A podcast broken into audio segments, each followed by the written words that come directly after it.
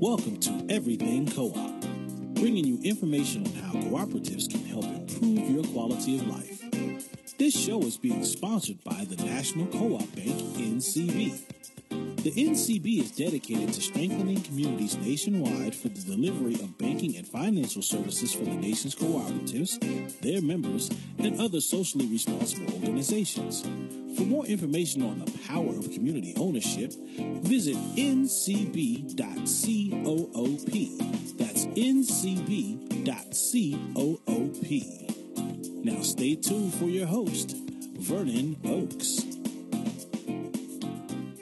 Good morning, everybody. This is Vernon Oakes. Welcome to Everything Cooperative this wonderful Thursday morning. You know, co ops uh, can be any business you can think about, uh, any business that you would like to start, you can start it as a co-op. The difference between a co-op is it depends on who owns and controls the business. If the employees own and control the business, it's called a worker cooperative. And if consumers own or control the business, it is a consumer co-op. Examples of those are housing co-ops or credit unions. And a couple weeks ago, we had a health clinic uh, that was a consumer co-op that the patients uh, owned and controlled the business. The my there are seven principles to the modern cooperative, and my favorite one is the fifth one, which is education, training, and information. And this morning, uh, continue with our theme on, on the Federation of Southern Cooperatives. Last week we had Cornelius Blanding, the new executive director of the Federation, and this week we had John Zippert on, and we're going to talk about this fifth principle. Good morning, John. Good morning. How are you? I'm doing just great. How are you doing? Pretty good. Pretty good. And John, I think this is your second time on the program. We're almost at two years being on, and I appreciate your taking out time today to come on and talk about education. I enjoyed the first time. I see the program has expanded to an hour. I think it was a half hour the now, first time I was on. It was always an hour, John, but that hour goes by very quickly. So I can I can see why it felt like a half an hour because the hour goes by extremely quickly. And uh, I want to start off by thanking you guys for hosting me at the Federation's annual meeting. You were great hosts.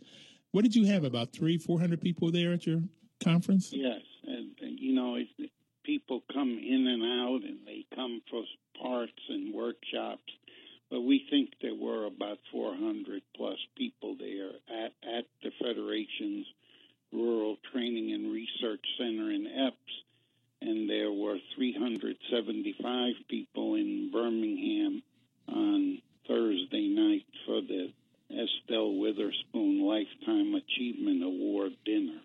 Now, Estelle Witherspoon, she had something to do, with it Gee's Quilts? Well, she was the long time manager of the Freedom Quilting Bee in Alberta, Alabama, which is at the you go through Alberta to get to Gee's Bend. So, and many of the quilters that worked with the co-op uh, lived in Gee's Bend, and and there are some continuing groups, and of course there was the exhibit of the quilts across the country as the Gee's Bend quilt. Several of the quilts in the exhibit were done by worker owners, members of the Freedom Quilting Bee.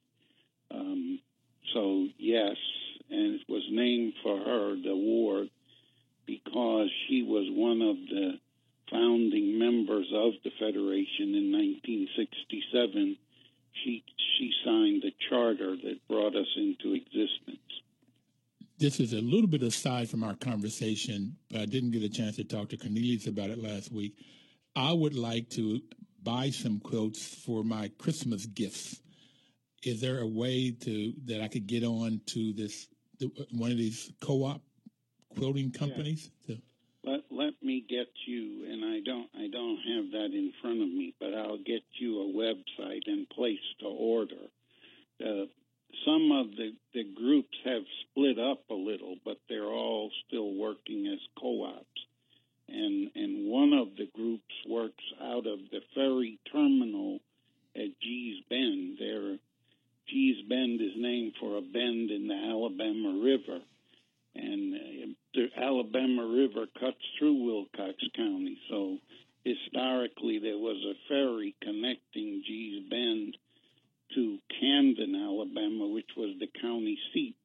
But during the civil rights movement, because there were so many people from Gee's Bend coming to demonstrate and try to register to vote in Camden, uh, the county government and the state government did away with the ferry for many years. And it, it was restored about 10 years ago. And one of the quilting groups is now operating from the Gee's Bend terminal of the ferry. And, and I think this story sort of speaks to some of the really the background of what, what it takes to do the work of the Federation, that we, we have come out of the civil rights movement, that there is still a residue of hostility to African American people really doing things for themselves. And part of this, part of our work is the education and the training and the effort to overcome some of these kinds of problems and then really develop sustainable economic development for people. So I will get you addresses to get quilts. I don't have that right in front of me now, but I'll get it for you. Well, one of the breaks, I'll I'll look it up to as G E E B E N D quilts. So I'll I'll look that up also and see if I can bring it to maybe some other people out there would like to buy some some quilts. But you you, you mentioned something that I, I want to talk about. You said their story is one of the reasons for the federation is because the U.S. culture has been against African Americans owning businesses and doing things for ourselves, which is one of the reasons I like this co-op business. It's a way that people can come together and work together to create wealth and through owning their own businesses and learning about it. Tell me how that this story fits into that. You made that statement. How does it fit into showing how African Americans can come together and create businesses and create wealth?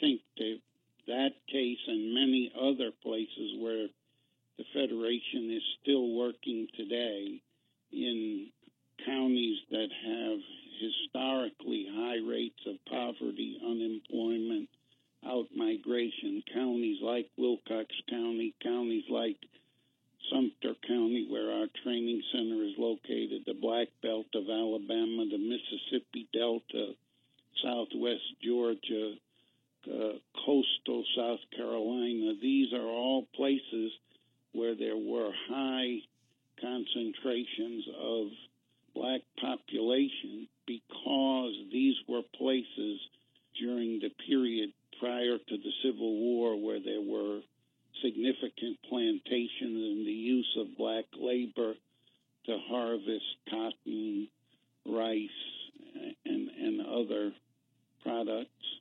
And then after the Civil War, many of those people were tenant farmers and and work, continued to work the land.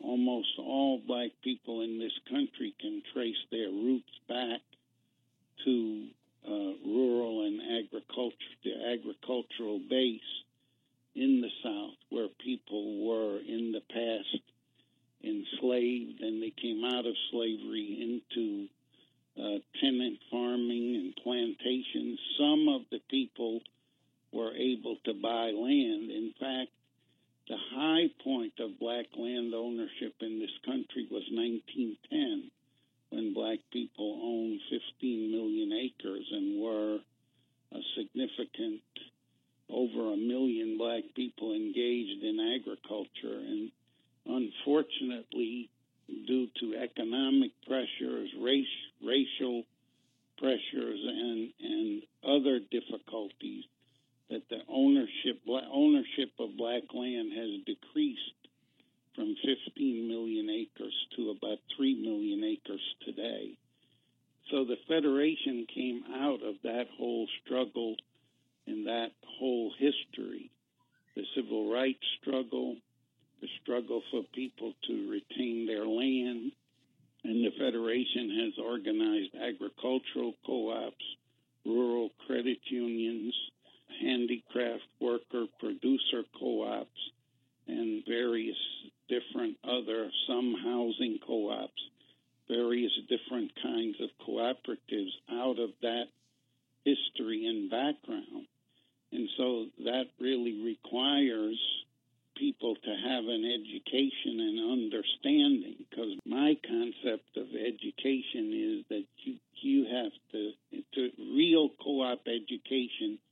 You have to understand it in your head. You have to understand it in your heart. And you have to use your hands and body and and full self to carry it out. So some of this is learning new things, and some of this is unlearning some bad habits of views that have been instilled in people that they can't succeed, that they they they won't be successful, they won't they don't. They can't work together with other people and all it's, it's overcoming some of those attitudes and myths that in many ways are reinforced, I think, in the whole public education system in this country. There are very few places where they talk about the cooperative principles and talk about cooperatives when they're teaching economics or how to live a good life. And I, and I think your program is an effort to counteract some of that. It really is, and that's why the National Co-op Bank is sponsoring this program to get people the information they need to understand a co-op and get the education. And I, I really appreciate what you said of overcoming the attitudes and myths. And it takes me all the way back to my first days of teaching mathematics. And the belief system was uh, I taught it at San Diego State University and, and in the Afro American Studies Department. And the belief was the self fulfilling prophecy. If one believed, if teachers believed that blacks couldn't do math, then they couldn't. They would do things to make sure that they couldn't. And this is what was happening in a lot of the white universities with white teachers, where if you believed that blacks could do math, then that was the premise by which you could start. And more often than not, you could teach blacks too. Now we have to take our first break. First 15 minutes, it goes by very quickly.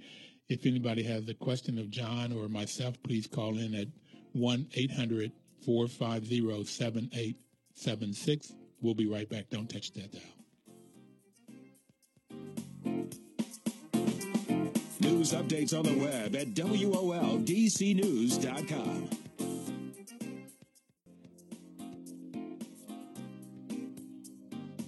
Information is power. That's why this WOL station is a great partner to bring you this information about cooperatives because with the information, if you use it, this information, you can have power. Power to solve problems in your communities, power to control your own destinies. And the National Co-op Bank is sponsoring this program. Their mission is to help cooperatives grow by supporting and being an advocate for America's cooperatives and their members, placing special emphasis on serving the needs of communities that are economically challenged and John Zippert is our guest today, who has been talking about some of these communities in the South and the Black Belt that are economically challenged communities. And National Co-op Bank was at the annual meeting of the Federation, and they have been a partner to try to get people out of poverty. And the, the biggest poverty is, John, let me tell you this quick story, and then I'll get back to this education. I got my MBA from Stanford. I took one class on black economics. And the main thing I took away from the class is that people, that black people buy depreciating assets like cars and vacation and clothes. They they don't appreciate, and where whites will buy appreciating assets, which may be stocks, bonds, artwork, older cars, antique cars, so things that will appreciate uh, real estate. But since I have lived forty uh, some years now after that program, I've learned that people that have a poverty mentality will buy depreciating assets, and people that have a wealth mental, mentality will buy appreciating assets. It's not black or white. It's just too too many black people have these myths that you've talked about, and that's that poverty mentality that that we've learned and we've been taught uh, that we can't succeed, that we can't work together, the things that are myths that help us to stay in poverty. And so changing those attitudes is a big piece of the education that Federation is about and that I have been about in my teaching days uh, and every day that I teach. So let's let's talk about. Uh, we have talked about the possibility of starting a community college in Epes, Alabama. What do you think about that idea? I mean, we talked about it a little bit when we were down there. Well, it it's an idea. Well, let let me begin by saying that the Federation has a rural training and research center in Epes, Alabama on 1,300 acres of land that we own together with a local corporation called the Panola Land Buying Association. We acquired this 1,300 acres of land through a long struggle and lawsuits and pe- people being evicted from plantation. That's another whole story. But we acquired this land in 1970. Uh, the the center is on 375 of those acres.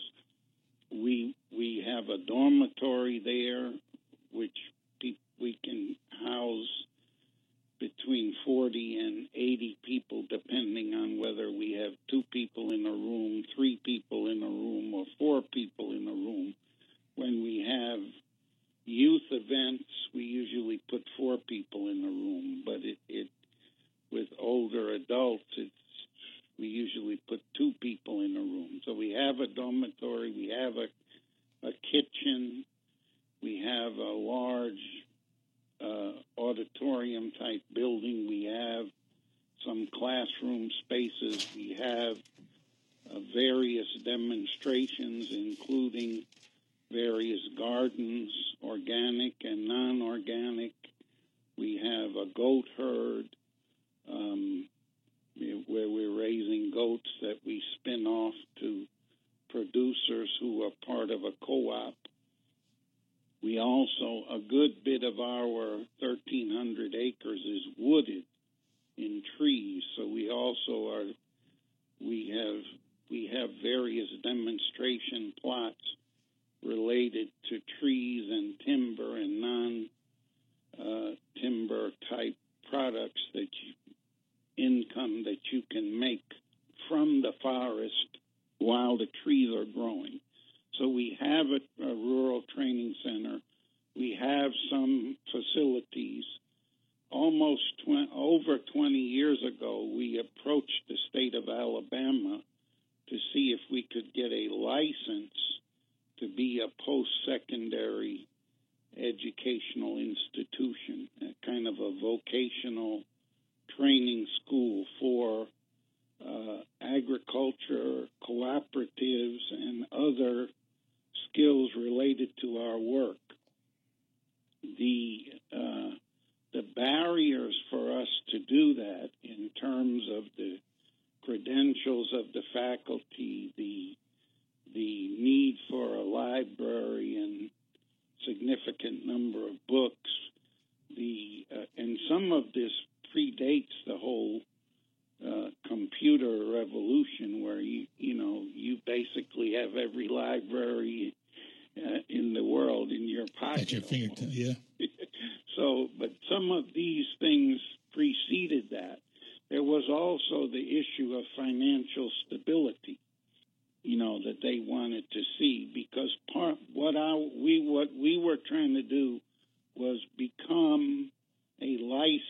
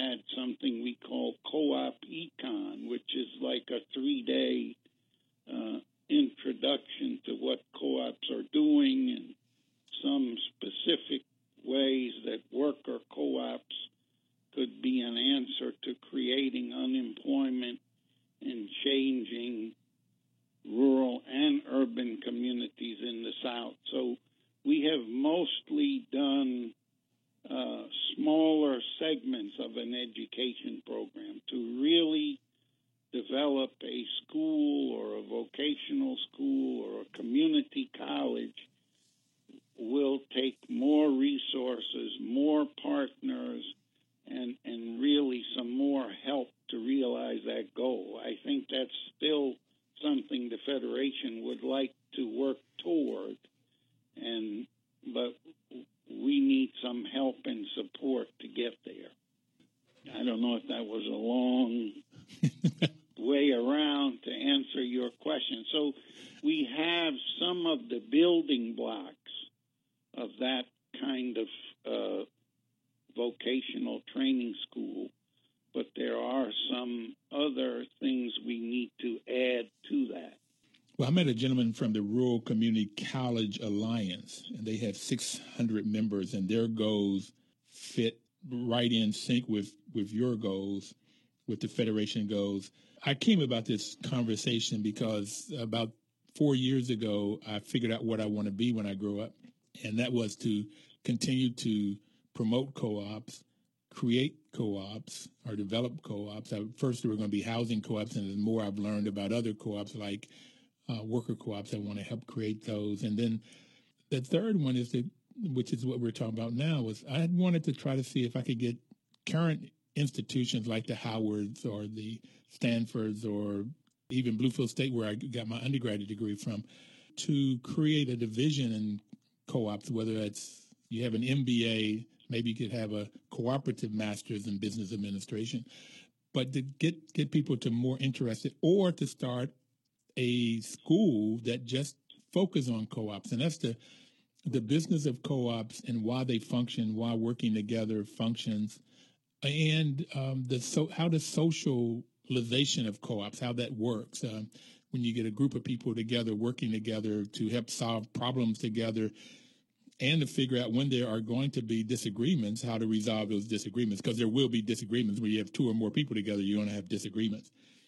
I even sometimes have disagreements with myself, John. So it's how you resolve the dis- the disagreements. So it's that's what when when I came down there was one of the the, the ideas because I knew you had you were doing training. I didn't even know um, that you had all of this that you just described in terms of the facilities and the classes that you're doing. How to expand that those classes to the, this uh, community college and maybe getting the help from this Rural Community College Alliance, or the there's another alliance, and I'll get their name of all uh, community associations in the, in, in the U.S. to try to figure out how we can get the funding and the, the stability that you're talking about. And I would love to work with you on this if this is something that you all would like to do. I have to take our next break, though.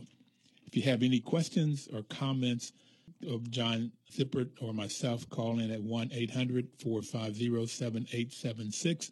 Anything to do with co ops, we'd like to hear. John has been in this for 45 years, and he's only 46 years old, so he's been doing it a long time. We'll be right back. Please don't touch the dial.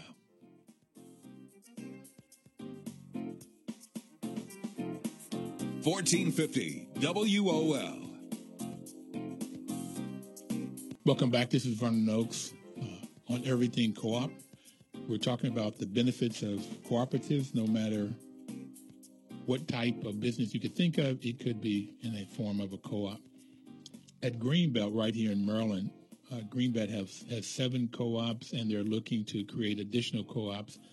I was at Greenbelt Homes, which is a 1,600 apartment unit cooperative housing co-op built in the 30s and 40s. And in their lobby, they said, uh, a plaque said that co-ops gives people the tools to control their own destiny. Co-ops gives people the tools to control their own destiny. And that was huge for me because those tools turn out to be education, knowledge, to change bad myths that John has already talked about. John Zippert from the Federation of Southern Co-ops. and also give new information to make to get knowledge so you can people can make informed decisions. And when when folks make informed decisions, uh, they make better decisions, and therefore they control their destinies. It seem to fit. So what we're talking about today is this fifth principle in, of cooperatives is education, training, and information. And John has been talking about how the Federation has a training center in Epes, Alabama. Epes is 115 miles or so south of Birmingham. And why this education is so extremely important. So, John, the other associations, the American Association of Community Colleges, and they have methods for helping people start community colleges. But I, I also did a little bit more research on how to start a college. And it seems like the same way you start any business. They talk about seven ways that right in the middle of that is a business plan. Figuring out the first thing is the purpose of the college, and we've already talked a lot about that. Uh, getting advice and funding, preparing a business plan, going to the state and get the regulatory and founding requirements. Like I would doubt that you'd have to have this huge library today because, like you said, that was 20 years ago, and the computer wasn't as as big as it, it used to be, and you could probably do a lot of classes on the computer online. Marketing the college and getting accreditation. So I think you've got a tremendous foundation with what you already do and knowledge that people already have of what you do in your area. And the reason that co ops are formed most of the time is because to solve some community issue. And from everybody that's been on this program almost two years now, says that co ops normally provide as good as, if not a better product or service for the same, if not a lower price.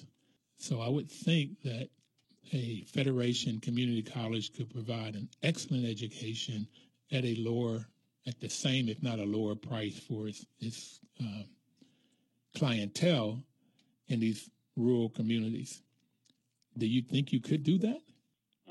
So, and I just want to circle back around to some things you said in the in the segment just before this. I think the federation would welcome and and I think we need to maybe talk about this outside of this radio program, how we would get together with those, uh, the rural community college group you mentioned and the others, and see see how we could sort of begin again working back to those goals, including the possibility of courses online so we welcome those partnerships. We welcome your help in connecting us with the right people there and in other places.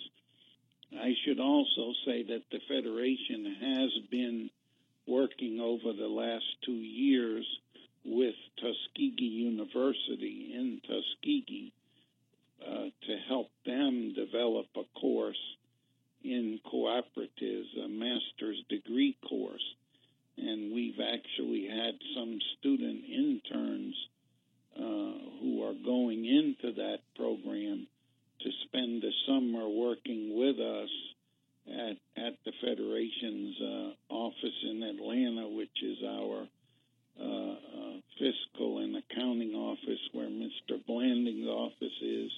And, and we also had one of the interns working with one of our agricultural cooperatives in Mississippi.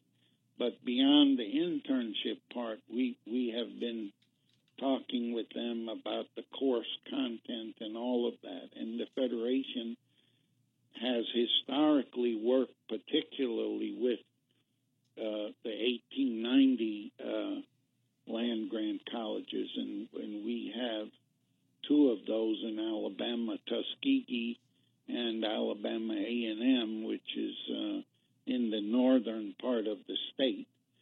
You know, so I, I think we really want to explore this. I think one of the issues that's going to come up is that, you know, most of the community colleges that I have seen are state supported and how we work around that in terms of if this is to be a school of the cooperative movement, I think we, we're interested in meeting the licensing requirements. We're interested in getting resources, including Pell grants and, and federal financial support.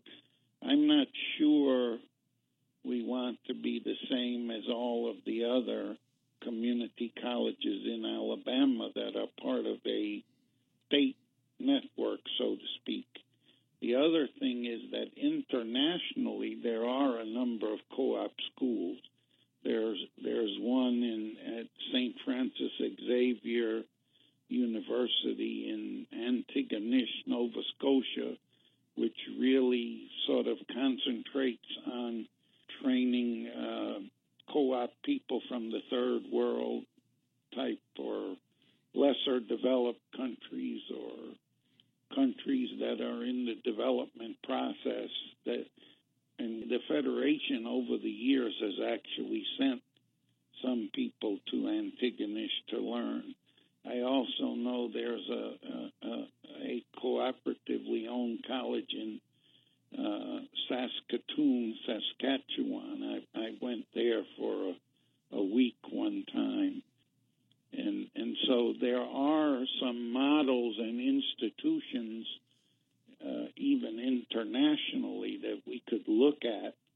Because I, I think that, that, that this, at least for the Federation, this college uh, or this vocational school has to be a little different, and it really has to be owned and controlled by the co-ops, and it has to be able to do this this teaching work of combating the internalized oppression of people, combating the poverty of people, combating the uh, kind of residues of, of, of institutionalized racism that still exist in the environments where the Federation is working to change things.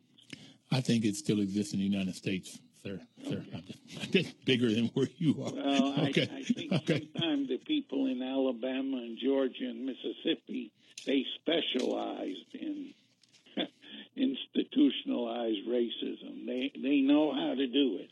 Well, I, I grew up in Bluefield, West Virginia, with with South, and we had the colored uh, only bathrooms and uh, where you'd go drink uh, water and so forth. I remember my my grandfather uh, almost spanked me one time because I'm four or five years old, and I went to the white only uh, drinking fountain, not knowing, and uh, he scared me, but he got it a point across. He, would rather scare me to make sure I did not go to that white only fountain, and you know maybe get beat up or hurt or killed.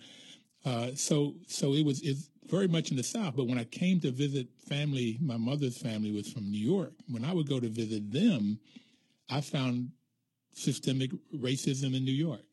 You know, working there in the summers and so forth, it was it was they would smile at you, but the results were the same. A bigger smile. We're in this ornery towards you. But so I think institutional racism is throughout the U.S. It, it was it's in our when you look at um, some of the things that I've learned just with the farming bills and how the FDA would give money to white farmers and not to black farmers. But that's the government was was racist in their in their policies and they're implementing their policies. So it was throughout the whole U.S. So we we've got to find ways of still overcoming that, and I think it's through education and getting rid of the myths. I agree with you.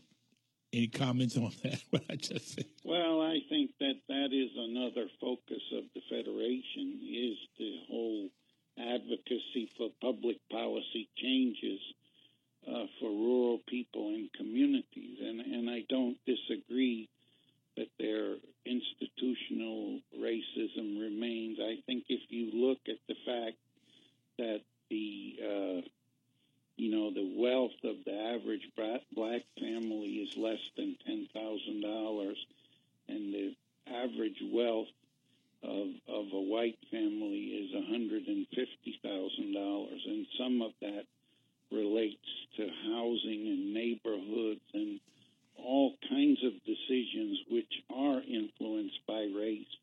And then the government policies, you know, USDA in terms of agricultural policy and making loans available to, to black farmers and black landowners there was a history of discrimination and all of that. And even programs like Social Security, when it was first enacted, uh, farm labor and domestic labor, which were the two areas where black people were con- work was concentrated, uh, you know, in the 30s, 40s, 50s, uh, were excluded from the Social Security program. So the, these these things did not happen by accident. They are, in fact, where institutional racism gets woven into the fabric of America. And part of what we have to do is is, is work to get it out. We need compensatory programs. We the federation has pushed for set asides in in in the programs of USDA in terms of the loans and the conservation assistance and and and, uh, and the housing programs that they must be targeted toward for the poorest people and people who have been historically underserved. We've had some success in that over the years since since the mid 1980s, but we've also had setbacks, and and you know the current Congress, uh, you know, instituted things like sequestration and and, and one time they uh, in fiscal year 13 they left out the 37 programs that we had gotten into the farm bill left them out of funding for a year. They've just been you know this is a continuing battle. We have to be vigilant all the time. John we, we have to take our third break and i, I totally agree and i stop we have to be vigilant all of the time. It, it's consistent and continuous but we have to take a break. We'll get the news, the weather, and traffic, and then we'll be right back. We have only one more left, and we'll talk some more about this training, education, and the state of the U.S.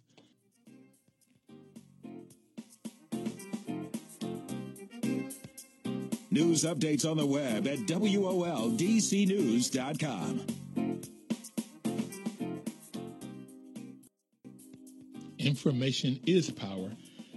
John, I got to say uh, one more thing. I, I, I, when I was talking to Cornelius last week, um, my fourth goal is, to give monies, to donate monies over and above tithes to the International Cooperative Alliance and to the Federation.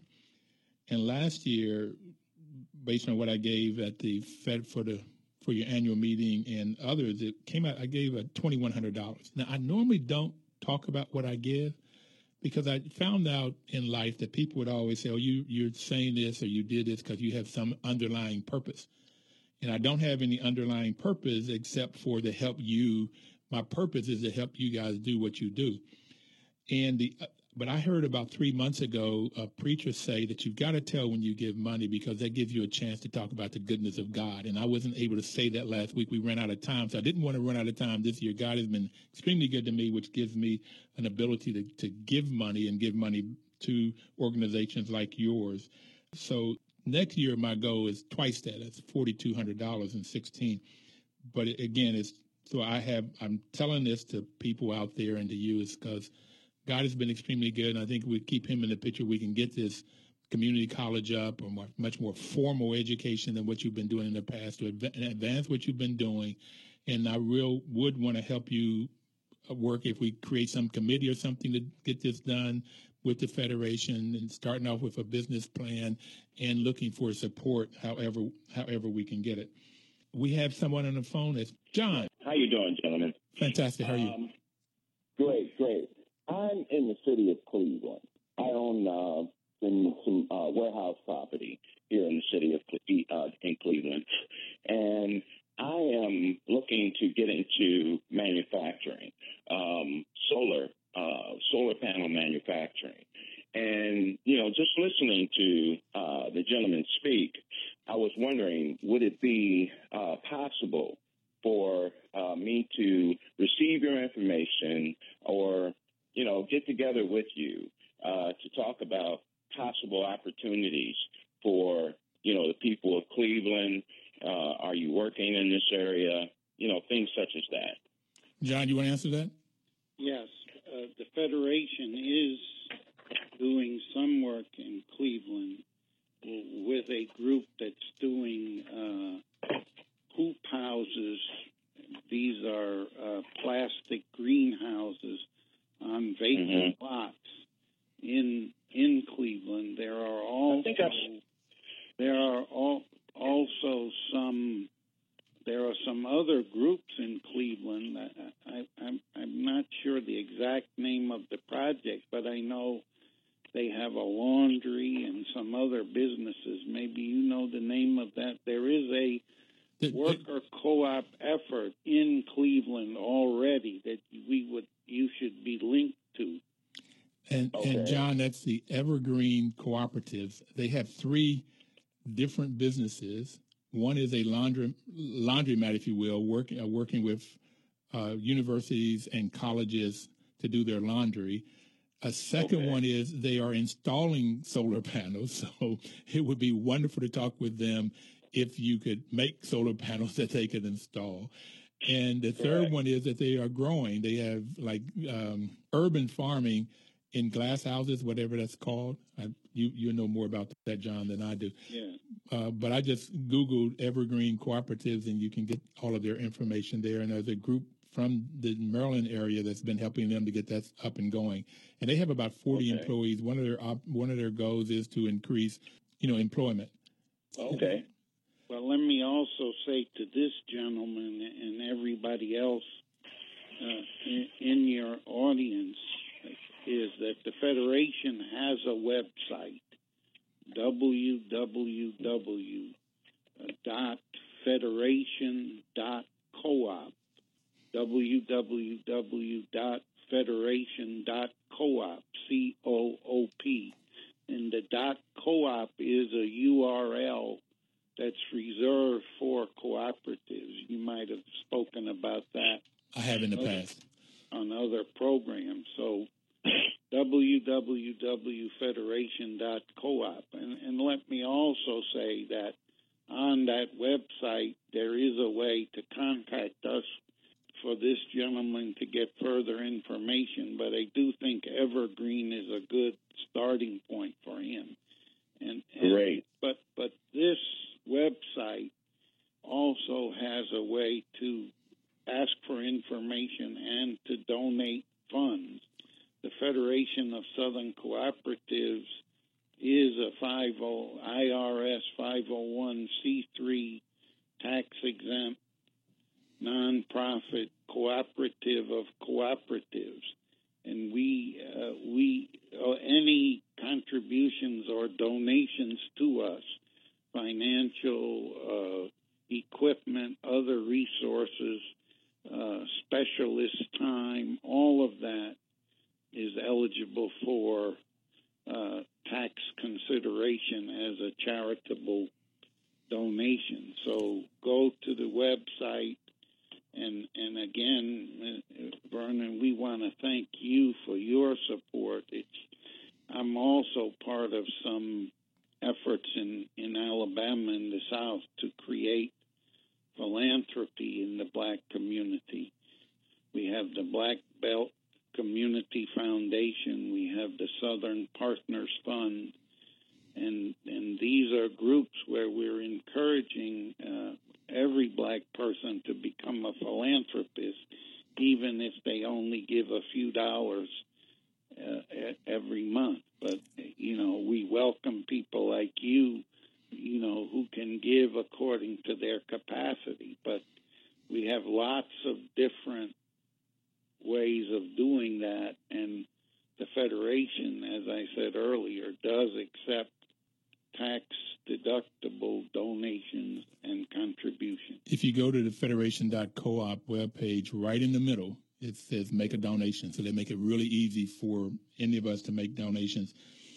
Uh, John, let's go back to this community college because one idea that, that I've been toying with was to make it a, either a worker co-op or a consumer co-op where eh, you have a school that's either owned by the people that work there, the janitors, the teachers, the management, everybody all the way up, or It could be owned by the um, people that go to school. Like we have these student housing co-ops. The student housing co-ops, the students own the houses. They either own them or they rent them, but they're responsible. And they'll have work groups that will do, you know, buy the food or raise the food or cook the food or clean the house. They have these different groups that take care of the house and they really learn responsibility in, in a way that you were talking about, getting knowledge and putting that knowledge to use and that's why I like this cooperative model. Uh, matter of fact, if I think if we could get all of this people in college into a co-op, they would learn a whole lot about living life, uh, working together in groups. So, what do you think about the possibility of this community college, which you talk about being different? It would be a cooperative. I, I think that's something we need to explore, even possibly as a hybrid between the people who work there and the people who who who would come there to study or who would study online. Uh, I think that's a good idea. In in in the federation's case, you know, the federation is a cooperative of cooperatives. So our training center is already owned by cooperatives. It's not quite the model you're suggesting, where the people who actually work there are part of a worker co-op and the people who study there are part of a learning co-op. But maybe there's some way to create some kind of hybrid institution that is a co-op all the way around. Mm-hmm. The facility is owned by co-ops. The learners are in a co-op. The people who work there are in a worker co-op. I'm certainly uh, interested and willing to explore that and, and consider that as part of our sort of feasibility and marketing and economic study of what it will take to make this work and be sustainable.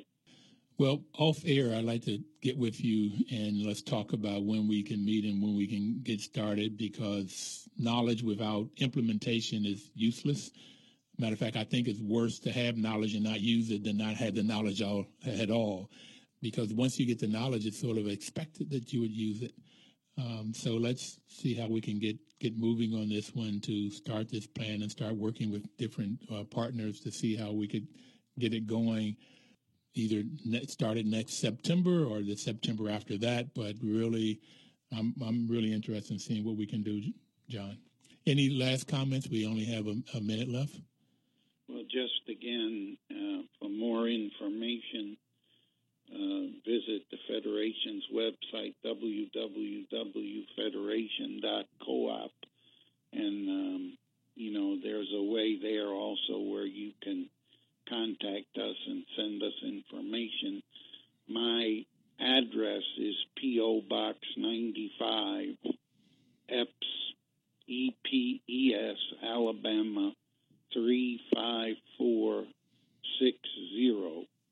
P.O. Box 95, Epes, Alabama 35460. And Epes is halfway between Meridian, Mississippi and Tuscaloosa, Alabama. Okay, John. If you can make a donation, please do. And if you don't have money, send up a prayer. Great. Thank you, buddy. We'll talk to you. Thank you. Okay. We'll see you next Thursday, everybody. Have a great, wonderful, cooperative week. 1450 WOL.